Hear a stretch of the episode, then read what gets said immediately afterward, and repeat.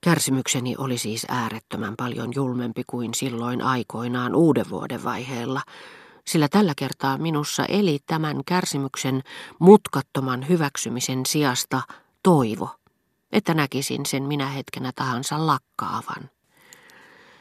Samaiseen hyväksymiseen minä kuitenkin lopulta päädyin. Tajusin silloin, että se tulisi olemaan lopullinen, ja luovuin Gilbertestä ikiajoiksi, rakkauteni hyväksi, ja koska ennen kaikkea toivoin, ettei hänelle jäisi minusta ikävää muistoa. Menin niin pitkälle, että kun hän sitten alkoi ehdottaa tapaamisia, annoin usein suostumukseni, jotta hän ei saisi aihetta uumoilla minussa mitään petettyyn rakkauteen viittaavaa, ja kirjoitin hänelle viime hetkessä, etten voisikaan tulla. Vannoin ja vakuuttaen, kuinka äärettömän pahoillani olin, aivan niin kuin olisin tehnyt, jos kysymyksessä olisi ollut joku, jonka tapaaminen olisi minusta ollut yhdentekevää.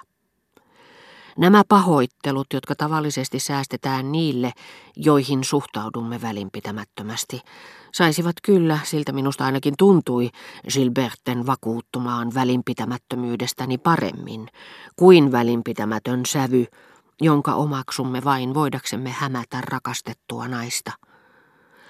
Kunhan olisin sanoja tehokkaammin lukemattomia kertoja toistetuilla teoilla todistanut, ettei minulla ollut halua nähdä häntä, vastaava halu saattaisi nostaa hänessä päätään. Ikävä kyllä siitä ei olisi mitään apua. Jos yrittäisin olemalla häntä tapaamatta, herättää hänessä halun tavata minua, menettäisin hänet ainaiseksi. Ensinnäkin siksi, että halun alkaessa syttyä uudelleen olisi parasta, mikäli haluaisin sen kestävän, etten heti vastaisi siihen. Toisaalta kaikkein pahimmat hetket olisivat jo ohi. Hän oli minulle välttämätön sillä hetkellä, ja olisin halunnut tehdä hänelle tiettäväksi, että kohtapuoliin minut tavatessaan hän tyynnyttäisi siinä määrin helpottaneen tuskan, ettei se enää antaisi aihetta niin kuin se olisi antanut vielä kuluvalla hetkellä, ja muuttaakseen sen kulun antautumiseen, sovintoon ja jälleen näkemiseen. Ja myöhemmin, kun vihdoinkin voisin vaaratta tunnustaa Gilbertelle, jonka tunteet minua kohtaan olisivat ratkaisevasti voimistuneet, omat tunteeni, ne olisivat hävinneet taistelussa pitkää eroa vastaan. Niitä ei enää olisi. Suhtautuisin Gilberteen välinpitämättömästi. Tiesin sen, mutta en voinut sanoa sitä hänelle. Hän olisi kuvitellut minun väittävän, että lakkaisin rakastamasta häntä, jos olisin liian kauan häntä tapaamatta, yksinomaan siinä toivossa, että hän kehottaisi minua palaamaan luokseen mitä pikimmin. Odotellessani totesin, että minun oli helpompi kestää tämä ero, jos näyttääkseni hänelle, että vaikka väitinkin päinvastaista, niin juuri tahtoni eivätkä muut mahdolliset menot tai terveydentilani esti minua tapaamasta häntä. Joka kerta, kun tiesin etukäteen, että Gilbert ei tulisi olemaan vanhempiensa seurassa, valmistautui lähtemään kaupungille jonkun ystävättärensä seurassa ja ilmoitti, ettei tulisi päivälliselle, lähdin tapaamaan rouva Swannia joka esitti taas elämässäni samaa osaa kuin siihen aikaan, kun hänen tyttärensä oli niin vaikeasti tavattavissa, ja minulla oli tapana lähteä kävelemään akaasia kujalle silloin, kun Gilbert ei tullut Chanceliselle. Näin ollen minulla oli tilaisuus kuulla puhuttavan Gilbertestä, ja saatoin olla varma siitä, että hän kuulisi vuorostaan puhuttavan minusta, ja tavalla, josta hän näkisi, etten ollut häneen kiintynyt ja niin kuin kaikki ne, jotka kärsivät, olin sitä mieltä, että tilanne olisi voinut olla pahempikin.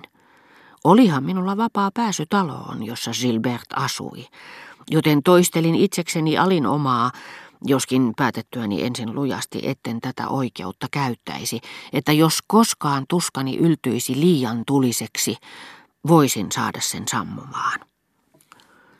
Olin onneton vain päivän kerrallaan ja sekin vaikuttaa liioitellulta. On vaikea sanoa kuinka monta kertaa tunnissa, mutta nyt vapaana ahdistavasta odotuksesta, joka oli kuristanut minua riitaamme seuraavina viikkoina ennen kuin olin taas ruvennut käymään suonneilla, lausuin itsekseni kirjettä, jonka Gilbert kyllä vielä jonakin päivänä lähettäisi, ojentaisi minulle ehkä omakätisesti. Tämä alituinen näkymä kuvitellusta onnesta auttoi minua kestämään todellisen onneni tuhon. Kun on kysymys naisista, jotka eivät rakasta meitä, samoin kuin poismenneistä, tietoisuus kaiken toivon turhuudesta ei estä meitä odottamasta jatkuvasti. Elämä on pelkkää odottamista, kuulostelemista – Äiti, jonka poika on lähtenyt merille vaaralliselle tutkimusretkelle, kuvittelee joka hetki vielä silloinkin, kun varmuuteen pojan kuolemasta on päästy jo aikoja sitten, että tämä astuu sisään kuin ihmeen kautta pelastuneena ja hyvissä voimissa. Ja tämä odotus, riippuen muiston voimakkuudesta ja elimistön kestävyydestä, joko auttaa hänet halki vuosien, joiden kuluttua hän hyväksyy sen, ettei poikaa enää ole – tai sitten se tappaa hänet. Toisaalta suruani helpotti hiukan sekin, että tiesin sen olevan rakkauteni etujen mukaista. Joka käyntini rouva Swannin luona, Gilberten poissa ollessa, koski minuun kovasti, mutta tunsin sen samalla parantavan käsitystä, joka Gilbertellä oli minusta. Sitä paitsi jos ennen lähtöäni rouva Swannin luo varmistauduinkin tavalla tai toisella aina siitä, ettei hänen tyttärensä ollut kotona. Se johtui luultavasti yhtä paljon kuin päätöksestäni pysytellä tästä erossa sovinnon toiveesta, joka levisi yli luopumispäätökseni. Näistä vain harvat ovat ehdottomia, tai eivät ainakaan ole sitä jatkuvasti tässä inhimillisessä sielussamme, jonka lakeihin kuuluu erilaisten muistojen, odottamattomien purkauksien vahvistama ailahtelevaisuus ja naamioi sen, mikä siinä oli liian julmaa. Itse asiassa tiesin kyllä, kuinka haaveellinen tuo toive oli. Muistutin köyhää raukkaa, joka sekoittaa vähemmän kyyneleitä leivän kannikkaansa, jos hän toistelee mielessään, että joku tuntematon jättää hänelle pikapuoliin koko omaisuutensa.